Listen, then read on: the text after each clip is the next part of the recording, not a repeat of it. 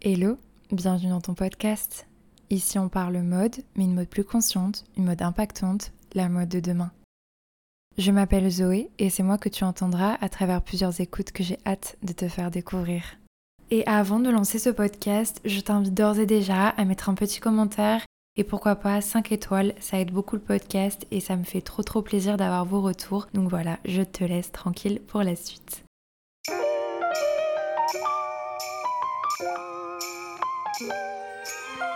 Quand le Sud rencontre l'upcycling, eh bien ça donne Helios Sud. Candice, créatrice de la marque, a lancé un beau concept qui mêle nature et bijoux. Fait à la main dans le sud de la France à partir de coquillages et de pierres naturelles, Candice imagine des bijoux tout droit venus de la mer et de la terre. Ils sont féminins, aquatiques, irréguliers, naturels, épurés, solaires, tant de mots qui définissent ces bijoux.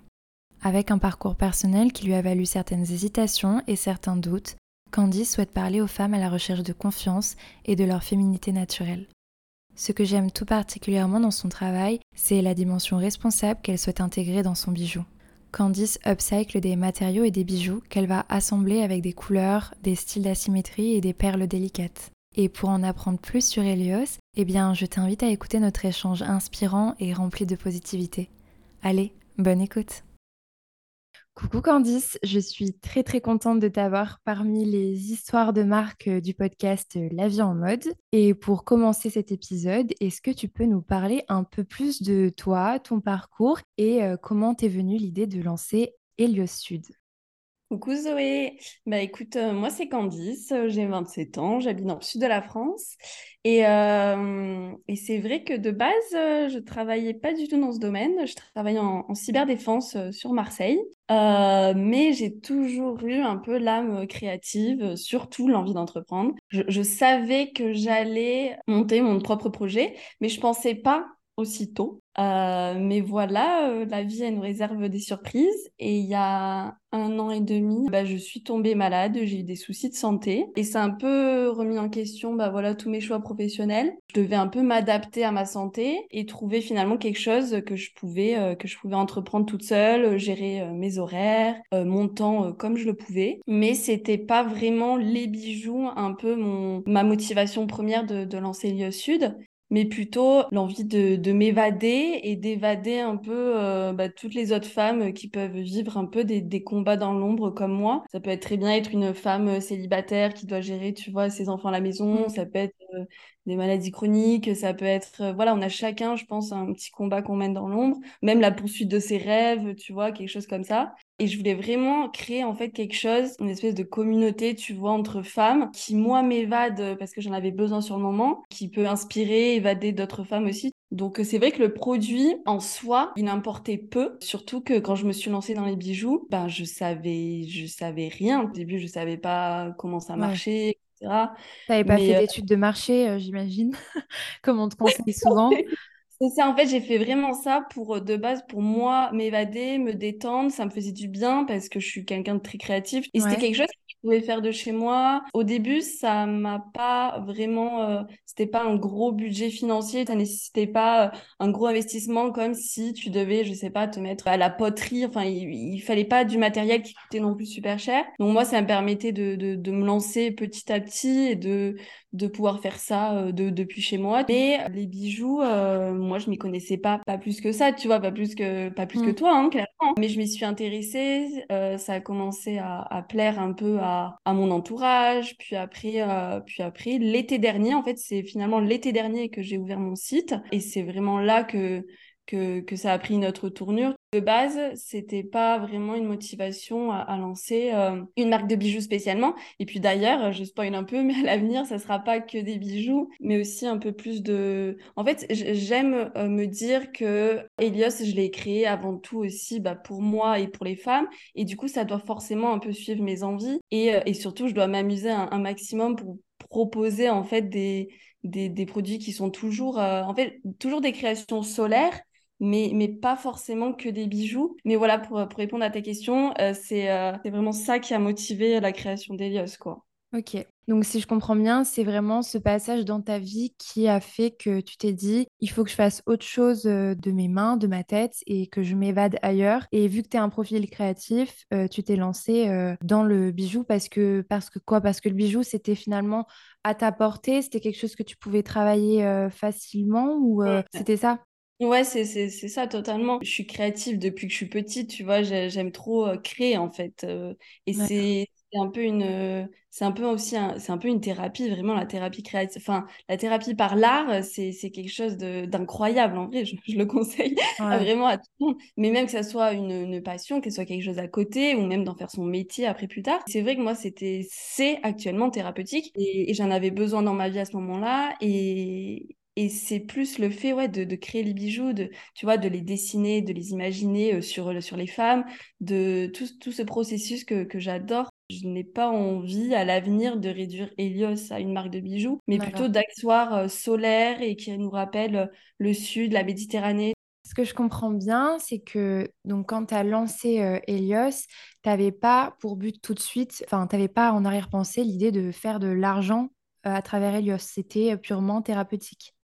Ouais, totalement. Je, savais que en fait, euh, malgré ma santé qui était qui était compliquée, je savais que je pouvais pas rester euh, sans rien faire.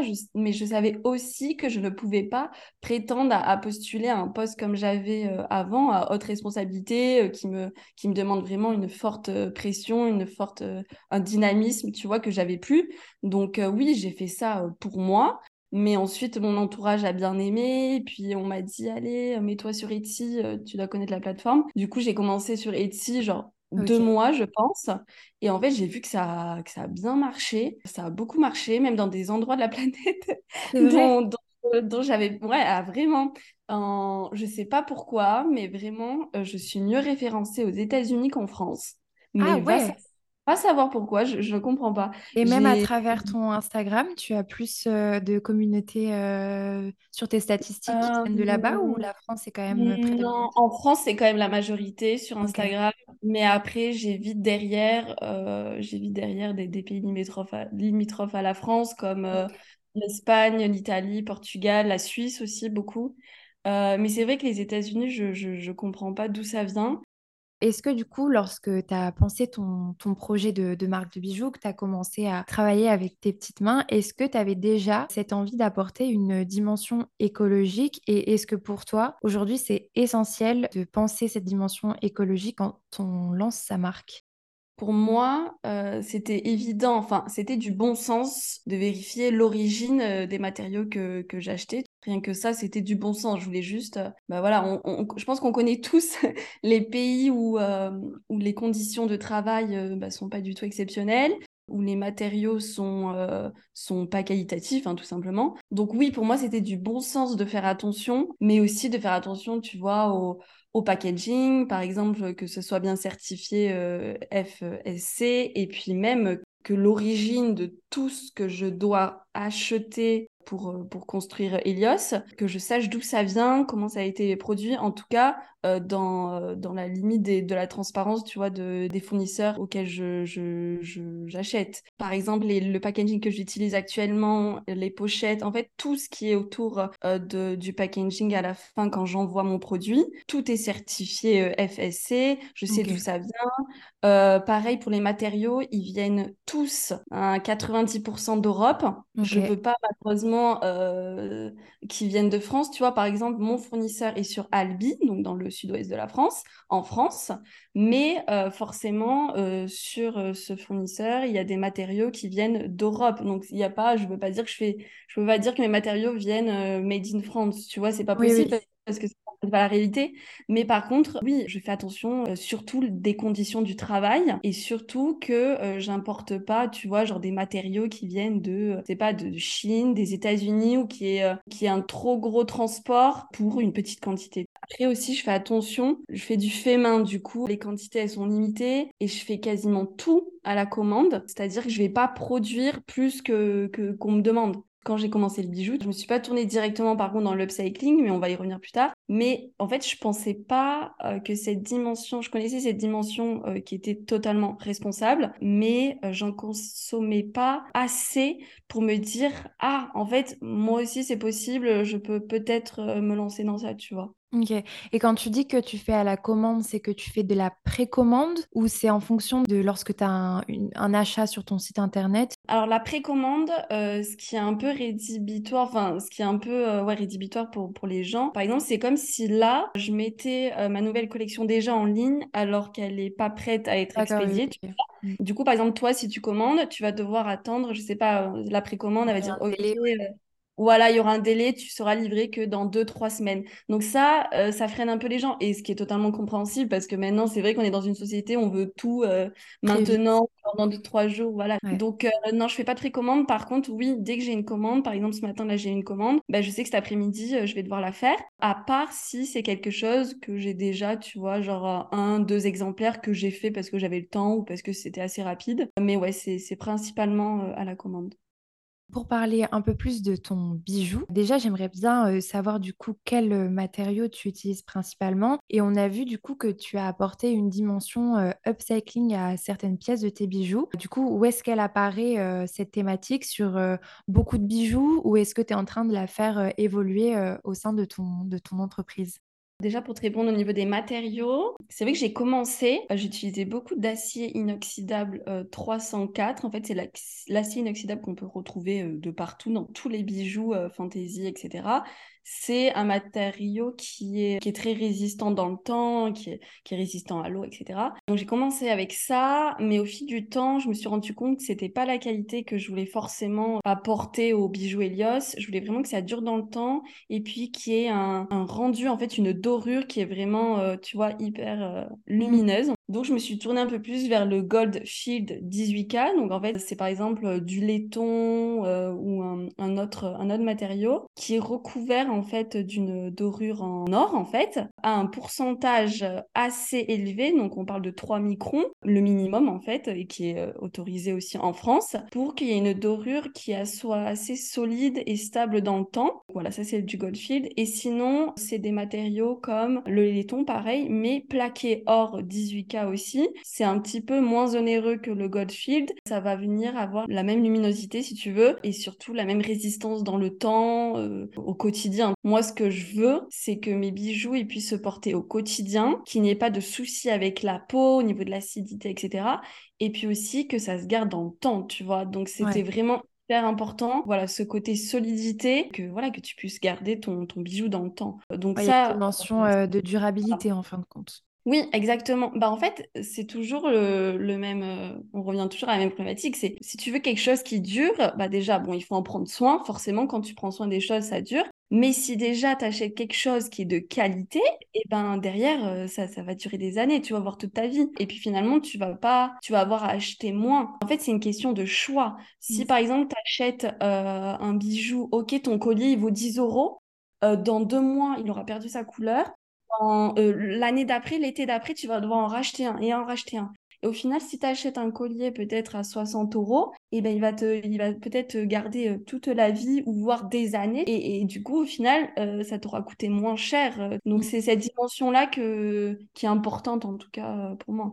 C'est en train d'évoluer un petit peu dans certains, dans certains cas. on se rend compte qu'aujourd'hui, un, achat durable, c'est pas juste acheter moins, mais acheter aussi de, qualité parce que mmh. on a beau acheter moins chez Zara. si demain ma chemise elle a des teintes, je vais repasser chez Zara pour acheter une nouvelle chemise. Exactement. Et du coup, tu as créé des bijoux upcyclés. Oui, alors euh, c'est vrai qu'au au départ, bah, il y a un an, je n'avais pas du tout inclus cette dimension-là. Mais dans ma consommation personnelle, c'est vrai que, allez, à 70%, j'achète euh, j'achète mes vêtements sur Vinted. À 10%, j'achète euh, en friperie, tu vois, dans des, en ville. Et ensuite, c'est des petits créateurs ou voir de temps en temps, bah, je sais pas, une petite boutique, tu vois, au bord de la mer ou quoi, enfin quelque chose comme ça. En fait, depuis que je suis ado, je rigole parce que je, je, transforme des fois mes propres vêtements, tu vois. Il m'arrivait plein de fois de découper, tu vois, genre un ouais, Tu upcycles tes vêtements, du coup. Ouais, avais déjà cette dimension euh, Ouais, mais je savais pas que je savais pas que c'était l'upcycling, tu vois. Ok. Je savais pas que en fait l'upcycling c'est quoi? C'est quand tu transformes quelque chose pour en faire euh, quelque chose de mieux, tu vois, de mieux ou quelque chose que tu utiliseras plus souvent. En fin de compte, c'est vraiment une, c'est une tendance créative, hein. C'est pas, euh, c'est vraiment quelque chose qui est, qui est, arrivé là. On se disait ah bah on porte plus, comment on peut faire pour faire durer plus longtemps cet achat dans notre garde-robe? Et ben on lui donne une seconde vie autrement. C'est exactement ça. Et en fait, je le, je le faisais depuis que j'étais ado et voir, et je le faisais même, même je crois, quand j'étais vraiment enfant à découper, tu sais, les jupes de, mes Barbies. Non, mais vraiment les jupes et les vêtements de mes Barbies. Et, euh, ah, c'est génial. Ouais, attention, nouvelle collection Upcyclé Barbie. En fait, pour Elios, l'histoire de l'upcycling, enfin la dimension euh, de d'upcycling, en fait, ça a vraiment commencé il y a quelques mois, tu vois, avant la collection de cet été à peu près mars, euh, mars dernier, je voulais faire des bijoux, tu vois, à base de, de coquillages naturels pour, pour l'été. Donc là, tout à fait euh, logique. Donc je regarde chez mes fournisseurs, euh, je regarde, bah voilà, je regarde ce qu'ils ont, la qualité, mais la qualité, elle, est, elle me plaît pas, tu vois, le prix non plus, je trouve ça tellement exorbitant pour ce que c'est, c'est raté de je ne sais où. je trouvais ça bête d'acheter quelque chose aussi de, naturel comme ça, à un prix aussi élevé, avec une qualité, je savais pas d'où ça venait, etc. Donc là, ce que j'ai fait, réflexe d'une Vinti, c'est que je suis allée voir tout simplement sur Vinted, sur Le Bon Coin. J'ai tapé genre long collier euh, de coquillage. Et là, je suis tombée bah, sur une tonne de colliers de coquillage. Ah ouais, il y en a plein. Incroyable, mais vraiment, mais même des lots de, des lots surtout de, de coquillages qui traînaient par exemple euh, chez, chez les gens qui, qui devaient avoir ramené ça de vacances il y, a, il y a des années et qui vendaient ça. Et je regardais un peu la, j'ai regardé un peu la qualité, j'ai posé des questions, tout ça et tout. Et ce qui est marrant, c'est que hum, j'en parlais à ma grand-mère d'ailleurs il y a, il y a quelques semaines quand elle est venue me rendre visite. Je, je lui ai parlé de cette histoire et elle m'a dit non mais attends ma chérie, il faut absolument que je te donne euh, mes coquillages. En fait, elle a, elle a habité il y a, il y a quoi 20-30 ans euh, à l'île de la Réunion et euh, elle, a, elle a une tonne dans son placard, tu vois, une tonne de colliers de coquillages, mais ils sont magnifiques. Et le petit trésor. ouais, exactement. L'été prochain, je les mets dans ma collection parce que c'est génial. Parce que sur un grand collier de coquillages, j'en ai plein qui sont pareils, donc ce qui est très bien pour reproduire plusieurs colliers, mais dans une quantité aussi limité. Donc euh, c'est super intéressant et puis c'est chouette de pouvoir euh, prendre ce qui a déjà là, ce qui est déjà là, et de juste le transformer. Donc ouais, c'est vraiment, on va dire, il y a quelques mois finalement que j'ai intégré euh, cette cette thématique de l'upcycling. Mais là c'était avec les coquillages, mais là dans la nouvelle collection qui va sortir, je l'ai même fait sur comment dire des matériaux, enfin tu vois des. C'est des bijoux vintage, c'est ça Non, c'était pas ça? Exactement, exactement. Et donc, du coup, tu, quand tu récupères, par exemple, donc là, dans l'exemple des, coquillages, donc tu as déjà un bijou formé et c'est vrai qu'il peut y avoir des, personnes qui te disent bah, pourquoi tu revends pas ce bijou qui aurait pu me plaire? Donc, toi, tu vas en refaire un, un, nouveau modèle. Et donc, ton imagination, elle vient d'où? D'où viennent tes inspirations? Qu'est-ce que tu as envie de créer? Parce que souvent, on retrouve beaucoup d'asymétrie. Qu'est-ce qui t'inspire lorsque tu vas upcycler finalement un bijou déjà existant? Déjà, pour les inspirations, bah, je m'inspire euh, vraiment des paysages méditerranéens qui ont bercé toute mon enfance. Je ne sais pas si tu sais, mais je suis née à Aix-en-Provence. Du coup, vraiment, la Provence euh, et puis même la Côte d'Azur, c'est vraiment euh, toute ma vie. alors, même si je ne suis plus actuellement là pour des raisons personnelles, mais j'ai toute ma famille là-bas. Enfin, moi, mon rêve, c'est d'y habiter après plus tard, tu vois, de, en Provence. C'est vraiment euh, ça, ma première source d'inspiration. C'est au niveau des, en tout cas, de la nature. C'est vraiment les paysages méditerranéens, que ce soit en Provence, que ce soit en Grèce, en Italie, en Croatie c'est vraiment les paysages méditerranéens, que ce soit euh, la texture, tu vois, de la nature, les mouvements, la symétrie, tu parlais de la symétrie, bah, la symétrie, euh, en fait, la, nature, la nature est totalement asymétrique. Il y a, il y a, il y a quelque chose que j'adore dans la nature, c'est qu'il y a à la fois il y a un équilibre et mmh. il y a une asymétrie. Et ça, je le retrouve euh, dans des bijoux que je crée, qui sont en, sorte de mouvement, qui reproduisent un peu le mouvement de la nature, qui sont asymétriques comme elle, finalement, avec des textures différentes. C'est vrai qu'il y a une forme d'irrégularité, en fin de compte, dans tes bijoux, qui donne vraiment un bijou très intéressant et très beau. J'ai envie que, quand on s'intéresse à Helios, que vraiment on pense, voilà, bijou solaire. En même temps, en même temps Helios, ça veut dire, euh, c'est le dieu du soleil. Et du coup, par exemple, dans cette nouvelle collection, j'ai vraiment essayé de trouver un point commun entre bah, les terres méditerranéennes, euh, dont la Grèce, par exemple, et les femmes, qui sont ma deuxième source d'inspiration. toutes les femmes, les femmes de ma vie, les femmes comme toi, tu vois, comme toi et moi. Et j'ai vraiment fait un lien direct avec la mythologie grecque. Et c'est clairement cette collection où les femmes sont à l'honneur. Mais là, c'était vraiment le lien entre les terres méditerranéennes et euh, les femmes. Et, euh, et, au centre, en fait, il y avait bah, du coup les déesses de la mythologie grecque comme Athéna, Aphrodite, etc. Et ouais, je suis contente de m'être inspirée d'elle pour cette nouvelle collection, quoi. Dans cette nouvelle collection, on va retrouver du coup du, du bijou euh, upcyclé, c'est ça? Oui, pas 100% encore une fois, mais oui, on retrouve plusieurs, il y a plusieurs pièces qui sont upcyclées. Je suis trop trop contente. Le chemin été très euh, parsemé d'embûches pour faire de l'upcycling parce que vraiment, euh, dans les accessoires et notamment dans les bijoux, bah, la réalité, c'est que c'est pas possible de faire du 100% upcyclé. En tout cas, malheureusement, pas à mon échelle. Ça voudrait dire en fait que chaque bijou euh, est vraiment unique et en quantité limitée. Donc, ce qui veut dire que euh, moi derrière, ça me poserait euh, plusieurs limites, enfin en tout cas à mon échelle pour un petit créateur comme moi. Par exemple, rien que pour le shooting, j'ai une photographe qui est basée à Majorque, qui me, à qui j'envoie mes pièces et qui me fait le shooting de, chaque nouvelle collection. Donc si je fais un bijou unique, ça voudrait dire que j'envoie chaque fois chaque pièce unique pour le shooting, tu vois, c'est pas possible parce que moi ça me fout énorme derrière, donc il y aurait un coût financier et c'est pas possible dans la réalité de faire du 100% upcyclé, en tout cas à mon échelle. Par contre, si euh, j'étais un grand fabricant, etc., peut-être que ce serait plus possible, il y aurait plus de, de moyens mis en place et peut-être que ça serait totalement possible. Donc déjà, il y aurait un coût financier, mais aussi une perte de temps énorme dans les recherches du moindre petit élément.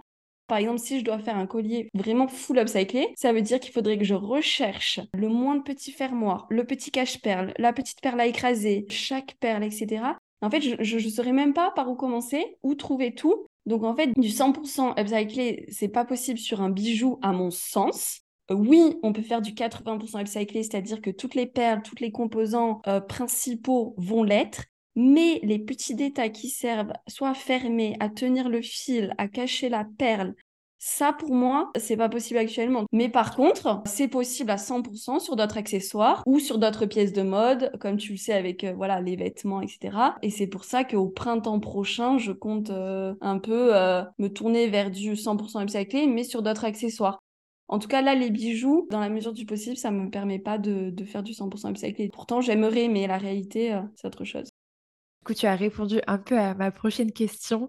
Euh, c'est vrai que je voulais savoir si du coup ton but c'était de, créer un bijou 100% upcyclé et ta réponse elle est plutôt claire. Donc d'après ton expérience, je comprends qu'il est difficile d'inclure un bijou 100% upcyclé en étant une toute petite entreprise. Ça comporte énormément de moyens financiers. Mais est-ce que du coup euh, tu intègres une dimension un peu plus euh, du coup recyclée, notamment dans les matériaux que tu utilises, peut-être les chaînes, les fermoirs? Est-ce que c'est de l'or et de l'argent recyclés Totalement, parce qu'en fait, c'est déjà le cas. Euh, déjà, je ne suis pas spécialisée en argent 925, c'est-à-dire mes bijoux, ils sont, ils sont surtout de la couleur or. Mais ce que j'ai, c'est de l'argent recyclé déjà, 925. Et tous les différents, tout ce que tu vois, c'est du Goldfield recyclé. Donc en fait, c'est déjà le cas. Ouais, mon fournisseur fait déjà cette démarche-là que je trouve vraiment géniale. Je me suis tournée vers ça par sa qualité. sa qualité m'a plu. Et en fait, c'est déjà le cas. Donc euh, ça, c'est vrai que c'est pas mal. Par contre, un bijou 100% euh, responsable et durable, oui, ça c'est totalement possible. Je pense qu'il y a un juste milieu à avoir avec ce qui est possible et ce qui est faisable.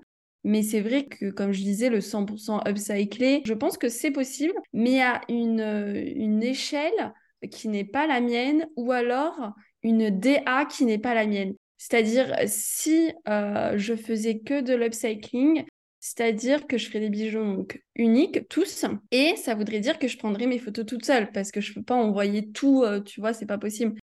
Donc ça veut dire que je baisserai la qualité de, de ma DA, de mon image de marque, de tu vois, de mes photos, qui est très important pour moi. Je pourrais pas faire ça, même euh, rien que pour, pour un coût financier. Mais par contre, un bijou 100% responsable, durable, euh, de qualité et surtout d'origine européenne en tout cas, mmh. c'est possible. De toute façon, il est vrai que lorsqu'on essaie de développer euh, cette tendance de l'upcycling dans notre euh, processus de marque, on se rend compte que c'est compliqué. Ça enclenche énormément de contraintes et de freins, notamment rien qu'à la vente. Si on upcycle un bijou pour en faire un autre, on n'aura sûrement que trois modèles, très peu de modèles. Et si derrière on a 20 clientes, eh bien on ne pourra pas satisfaire tout le monde. Donc bien sûr que ça crée une contrainte et je peux que comprendre. Donc si on récapitule les défis que tu rencontres pour créer du 100% upcycling, ce serait déjà le fait d'être une toute petite entreprise, le coût et notamment du coup cette DA, cet univers et cette qualité ainsi que les stocks disponibles.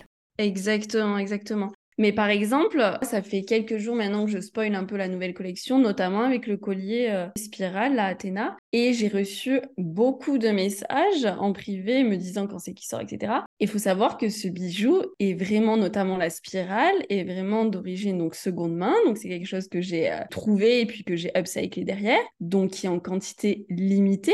Et là, depuis quelques jours, je suis en train de faire des recherches pour retrouver la pièce que j'ai déjà prise pour pouvoir en produire un peu plus. Parce que là, on parle vraiment sur des quantités très limitées. Et j'ai pas envie que ben voilà, certaines ne, ne l'aient pas ou soient frustrées. Et, et moi, j'ai adoré créer cette pièce et j'aimerais trop en avoir un petit peu plus pour pouvoir en refaire. Mais je suis encore dans les recherches. Pour l'instant, il est introuvable. Euh, mais, mais je lâche pas l'affaire et, j'espère que je pourrai le retrouver. mais il y en a aussi une, c'est que quand tu chines des pièces, tu recherches des pièces qui vont te servir après, que tu vas upcycler et tout, des fois, tu ne sais pas déjà bon d'où ça vient, ok, mais surtout des fois tu ne sais pas en quel matériau c'est. Et ça c'est trop important en bijouterie parce qu'à tout moment tu prends un truc qui est joli mais la personne elle sait pas, elle sait pas le reconnaître et tout, elle sait pas, elle a perdu son certificat ou quoi, tu sais pas quel matériau c'est. Et du coup moi j'ai pas envie de m'en servir parce que à tout moment tu sais pas si ça va tenir dans le temps. Et moi j'ai pas envie de le prendre, tu vois. Bon, en tout cas, on a très envie de découvrir cette nouvelle collection que tu nous teases à merveille. Et pour passer sur un autre sujet, dans les histoires de marque, j'aime bien parler d'entrepreneuriat et un peu de business, notamment lorsqu'il s'agit de marques en plein développement. Et je te suis bien évidemment sur les réseaux sociaux, notamment sur Instagram. D'ailleurs, c'est un très bon moyen de partager ses créations, son travail. Et justement, tu as une façon de communiquer bien à toi, avec un univers très prononcé, une DA même assez forte. On ressent forcément et fortement ce que tu nous as parlé euh, auparavant, donc euh, cet ADN très euh, méditerranéen, femme, soleil, sud. Et j'aimerais que tu nous parles un peu de ta direction artistique, de tes choix visuels, des sources d'inspiration qui guident ta présence en ligne. C'est vrai que mon contenu sur Instagram est assez spontané, surtout au niveau des, par exemple, de ce que je peux poster en story, etc. En fait, j'essaye toujours de m'adresser euh, comme si c'était une amie, enfin quelque chose de bienveillant. Et surtout, je m'adresse tout le temps aux femmes, mais à la femme Elios, comme quand je m'adresse à toi ou quoi, que ça soit quelque chose d'assez spontané, assez naturel. Donc ça, c'est vraiment la manière de communiquer. J'essaye vraiment de rester euh, comme ça, comme si je parlais à une amie. Et c'est ce qui plaît, je pense aussi, parce que j'ai beaucoup de, quand je parle d'un sujet assez euh, personnel, j'ai beaucoup, tu vois, de, de retours par message et vraiment on s'échange et c'est super intéressant, tu vois, de, de, se parler et de se soutenir.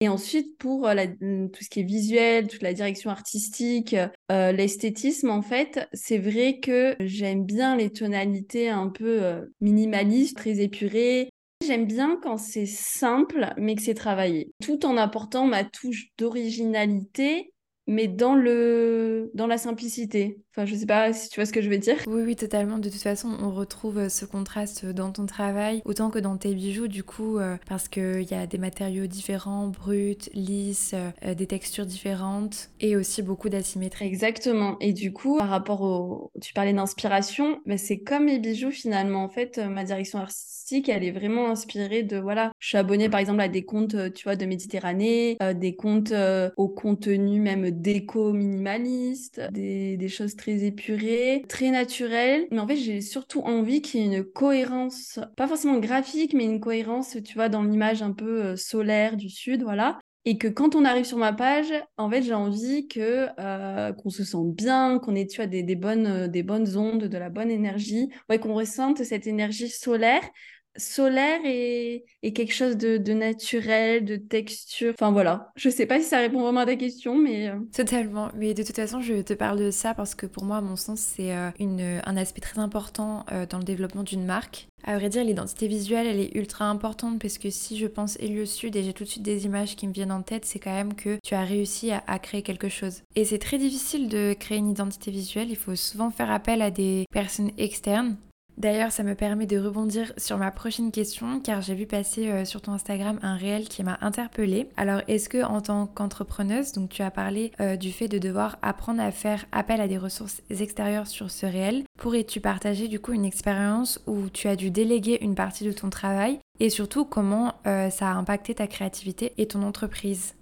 Alors, pour moi, c'est vrai que euh, on peut pas faire tout tout seul. Et ce que je disais en fait dans ce poste euh, dont tu parles, c'est que c'est ça a été mon erreur principale, tu vois. Et je pense l'erreur de beaucoup euh, de jeunes entrepreneurs quand on veut se lancer, on veut tout faire tout seul en fait. Et c'est normal, rien que pour le coût financier, donc c'est totalement compréhensible. Mais c'est pas vraiment la solution, tu vois, à court ou à moyen terme parce que en fait, on va se retrouver dans un espèce de cercle vicieux à vouloir se démultiplier en plusieurs personnes, une community manager, un web développeur, une postière, une fille qui fait les packaging, une fille qui fait ça. Enfin, c'est pas possible dans la réalité. Donc, c'est vrai que moi, je fais tout tout seul depuis maintenant, enfin, à peu près les six premiers mois, j'ai fait tout tout seul. Et après, je me suis tournée vers une photographe déjà et puis surtout vers, euh, vers plusieurs amis ou relations qui, eux, dans leur métier, euh, avaient des compétences qui pouvaient me servir. Donc, en fait, ce que je fais, comme dans la vie de tous les jours, c'est que je fais pas mal de troc, en fait.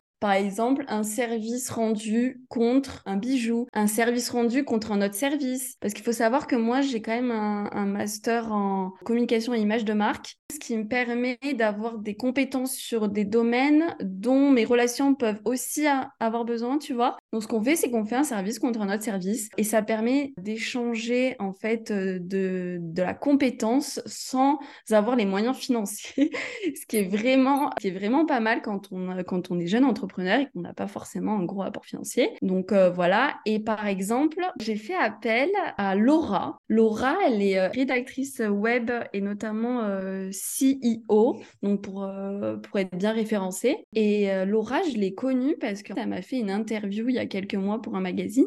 et en fait, j'ai appris qu'elle était freelance, donc on a, on s'est gardé, on a gardé le contact. On s'est super bien entendu et elle m'a proposé de faire mes premières fiches produits pour la collection de printemps dernier en échange de, bijoux, tu vois. Donc un service compte un troc. Moi j'étais, bah écoute, pourquoi pas, hein. moi euh, en fiche produit euh, et en rédaction finalement, je m'y connais pas du tout, mais vraiment, j'ai pas honte de le dire, je ne m'y connais pas du tout.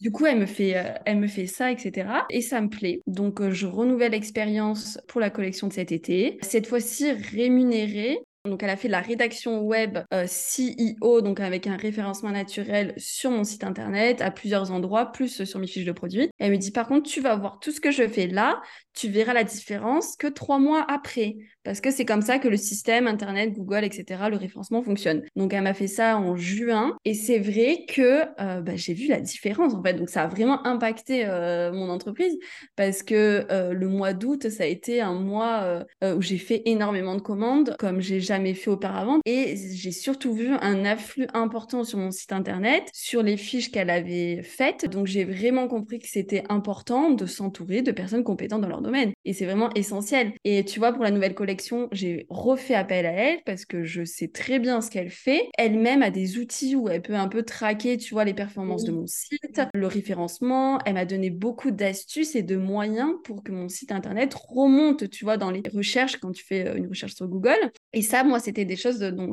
j'ignorais. Donc, mmh. euh, c'est très important déjà pour se renseigner, se former à ça. Mais quand tu peux pas te former à tout et tout faire toi-même, il faut vraiment euh, faire appel euh, à, des ressources extérieures, que ce soit vraiment même dans, les, dans la famille, dans les contacts, dans les amis. Et sinon, d'y aller, moi, c'est ce que je fais dans ma vie tout le temps depuis que je suis entrepreneur, c'est d'y aller vraiment au culot. Moi, quand, quand j'ai contacté ma photographe actuelle, là, qui est basée à Majorque, je pensais que c'était impensable qu'elle me réponde. C'était franchement, c'est une photographe exceptionnelle qui parle une autre langue. C'est une photographe qui fait avec une caméra argentique. C'est une qualité extraordinaire et c'est vraiment, elle est fait développer dans une petite atelier à Barcelone. Elle fait des focus de très près sur les courbes féminines. Enfin, elle met vraiment en avant la femme. Et moi, c'est ce que j'ai aimé beaucoup. Donc, quand je l'ai contactée, je pensais que ça allait être des prix euh, exorbitants, etc. Et au final, pas tant que ça. Et, euh, et je me suis dit, ah ouais, en fait, c'est accessible. Et euh, ce que tu vas investir là, bah en fait, c'est pour que derrière, ton image de marque soit impactée positivement. Donc oui, clairement, euh, je suis contente de faire appel à des ressources extérieures. Et puis en plus, ça me permet de me sentir moins seule dans le quotidien d'une auto-entrepreneuse. Donc voilà. C'est hyper intéressant. Euh, et du coup, toi, aujourd'hui, tu es axée sur quel corps de métier? Donc tu es plus photographe, tu gères pas le CEO, tout ce qui est référencement. Donc tu gères la création et quoi d'autre actuellement?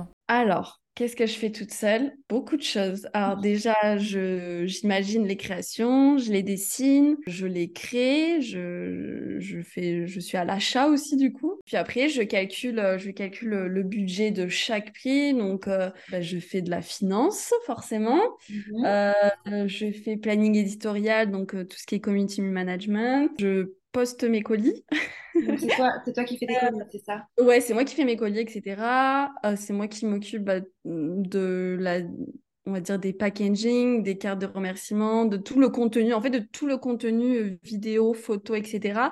Une fois que, en fait, ma photographe s'occupe uniquement des photos de la collection, mais après, tout ce qui est montage, tout ce qui est, enfin, tout le reste, c'est moi qui m'en occupe, et surtout une partie très importante, tout ce qui est mon site internet, c'est moi qui l'ai créé, c'est moi qui fais le contenu qu'il y a dessus, euh, Laura, s'occupe uniquement des fiches produits au niveau de euh, la rédaction des phrases, d'embellir un peu le produit, quoi, finalement. Et depuis peu, je, je crée aussi un petit blog où, en fait, euh, j'ai vraiment envie que ça devienne un support de, voilà, donc déjà de conseils, de petits spots cachés, tu vois, en Méditerranée, mais aussi de sujets un peu plus, euh, un peu plus personnels sur, sur le quotidien de femmes ou même de femmes entrepreneurs.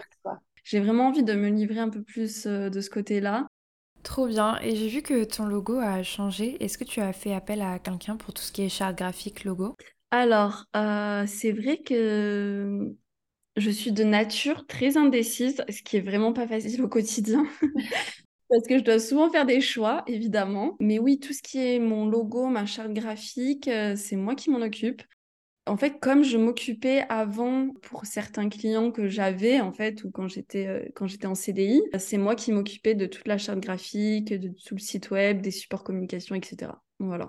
Ok, bah, en tout cas, parcours euh, super inspirant. J'adore faire ce, type d'interview pour avoir des parcours comme le tien et, et, comprendre comment se créer une marque comme Elios. Et comme chaque histoire de marque, j'aime bien poser des petites questions un petit peu plus euh, hors sujet, du moins plus personnel, loin de la créativité et euh, du business, de l'entrepreneuriat. Et du coup, j'ai deux petites questions pour toi. Et la première, c'est qu'en tant que créatrice de bijoux, est-ce que toi tu as un bijou préféré? Est-ce que c'est un Helios? Et pourquoi euh, ce serait ce bijou?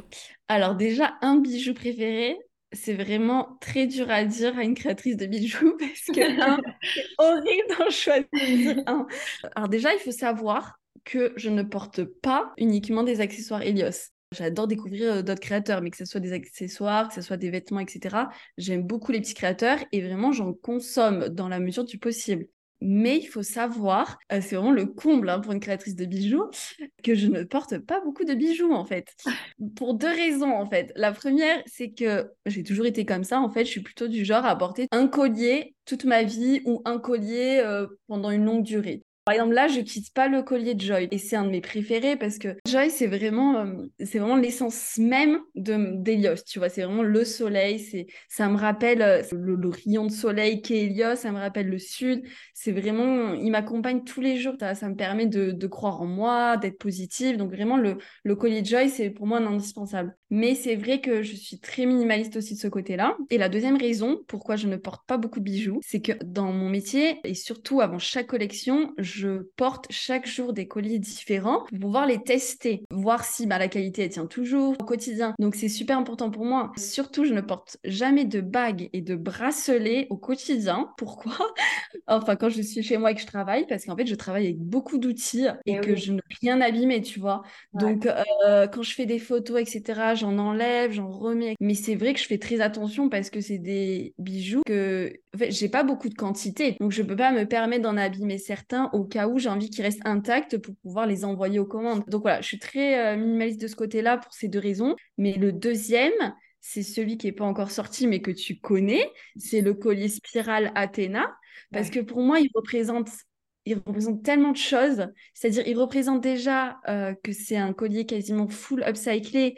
Du coup, c'est vraiment un peu le développement euh, et ce qui tend à, venir euh, avec les prochaines collections Helios, mais aussi c'est le mouvement de la spirale. C'est à la fois, il y a une sorte d'équilibre, comme je te disais, qui réfère à la nature, mais aussi le mouvement, de se dire toujours que la vie est en mouvement, et j'aime bien ce mouvement que ça représente, malgré que la vie soit en mouvement, il y a une sorte d'équilibre et euh, d'équilibre que tu peux retrouver en toi-même. Et c'est vraiment ce que j'aime énormément ce collier pour, pour ces raisons, mais aussi pour ce qu'il représente, pour son nom. Mais ça, euh, mais ça, j'ai pas envie de tout révéler. C'est vraiment mes deux, euh, mes deux du moment entre guillemets. Joy, ça fait un moment. Et le collier spirale, lui, il a, il a vraiment rejoint le, le, top. D'ailleurs, je crois que la spirale, c'est une forme que l'on retrouve vachement dans la nature, dans les coquillages, les fossiles, même la végétation. Bah, d'ailleurs, euh, d'ailleurs, en parlant de ça, dans mon mood board que je pense que je vais partager dans quelques jours euh, pour un peu voir ce qui m'a inspiré la nouvelle collection, il y a beaucoup d'images de, comme tu dis, de fossiles, même d'ancrage dans le sable, de coquillages qui ont cette forme-là de, spirale, de, de, mouvement de la nature qui est magnifique. Et c'est exactement, euh, c'est exactement ce que tu viens de dire. Super. Et du coup, ma dernière petite question pour clôturer ce podcast, j'aurais aimé savoir si tu avais des conseils pour consommer de façon plus responsable et durable Le premier conseil, ce serait vraiment en fait de se renseigner un maximum. Tu peux ne pas t'y connaître, tu peux acheter en fast fashion, etc. parce qu'en fait, tu sais pas. Donc pour moi, la première chose à faire, c'est vraiment de se renseigner un maximum. C'est plus que de se sensibiliser. Pour moi, c'est vraiment de consommer en fait au quotidien du contenu. Ben voilà, comme ce podcast, des documentaires, même des créateurs de contenu, comme toi tu l'es sur ton compte qui en parle de manière bienveillante, qui juste amène à, euh, euh, voilà, à se renseigner, à vraiment savoir en fait de quoi on parle, pour pouvoir ensuite faire les bons choix. Tu vois, pour moi, c'est, c'est le premier conseil que je pourrais donner, c'est vraiment euh, se renseigner et juste consommer du contenu, s'abonner à des comptes sur Insta qui en parlent. Tu as des comptes justement qui t'inspirent dans ce milieu-là? Oui, alors Zoé. Alors non, mais vraiment, ton compte, ben, tu sais, euh, grâce à ton podcast, euh, à chaque fois que j'achète un, nouvel, euh, un nouvel habit, que ce soit voilà, un pull, un jean ou quoi, sur Vinted, toujours, je regarde ben, voilà, l'étiquette, d'où ça vient, de quel pays ça vient, parce que maintenant, je sais grâce à toi la liste des pays qui sont sur la blacklist, etc. Donc vraiment, ton podcast est super intéressant. Non, récemment, j'ai découvert, enfin récemment, ça fait maintenant quelques mois, j'ai découvert Pénélope je ne sais pas si tu la connais, qui a créé Rechute. Ah ben oui, carrément. Ben, elle, j'aime beaucoup son contenu parce que c'est vraiment, comme je disais, c'est du contenu euh, déjà hyper, euh, euh, comment on dit, hyper donc éducatif, spontané, éducatif et surtout attractif, quoi, qui, qui donne envie de lire, qui donne envie de, de se renseigner, comme un blog.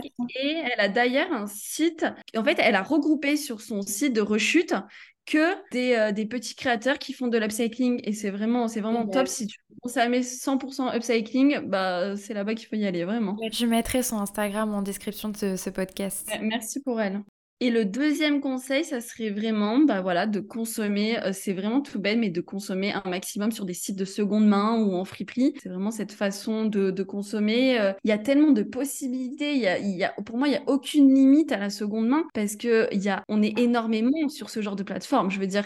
Et tu peux trouver tout ce que tu veux. Franchement, on a de la chance qu'à notre génération, on peut et que ça soit aussi facile, vraiment. Ouais, ouais c'est vrai qu'il y, a, beaucoup de plateformes aujourd'hui, mais il y a quand même cette contrainte un peu de temps parce que ça prend vachement de temps de chercher, euh, trouver sa pièce, trouver son bonheur. Et puis il reste aussi cette question euh, du vêtement de seconde main. Il y en a qui sont vraiment pas adeptes des vêtements déjà portés. Après aujourd'hui sur Vinted, tu peux mettre cette fonction de vêtements neufs. Il y a beaucoup de vêtements avec des étiquettes, donc euh, aujourd'hui ça reste quand même vachement accessible et ça change pas mal. Exactement. Mais pour ce que tu disais sur par rapport au filtre et à la perte du temps, je suis totalement d'accord. Mais il y a beaucoup de créateuses de, de créatrices de contenu, pardon, qui sont sur Instagram et qui donne justement ce genre de conseils. Je pense notamment à Constance et à et j'ai oublié son nom, mince, je suis désolée. Euh, mais elles ont, euh, elles proposent vraiment quoi rechercher, quoi mettre dans la barre d'infos pour euh, pour retrouver tel ou tel vêtement, telle ou telle pièce et c'est super intéressant.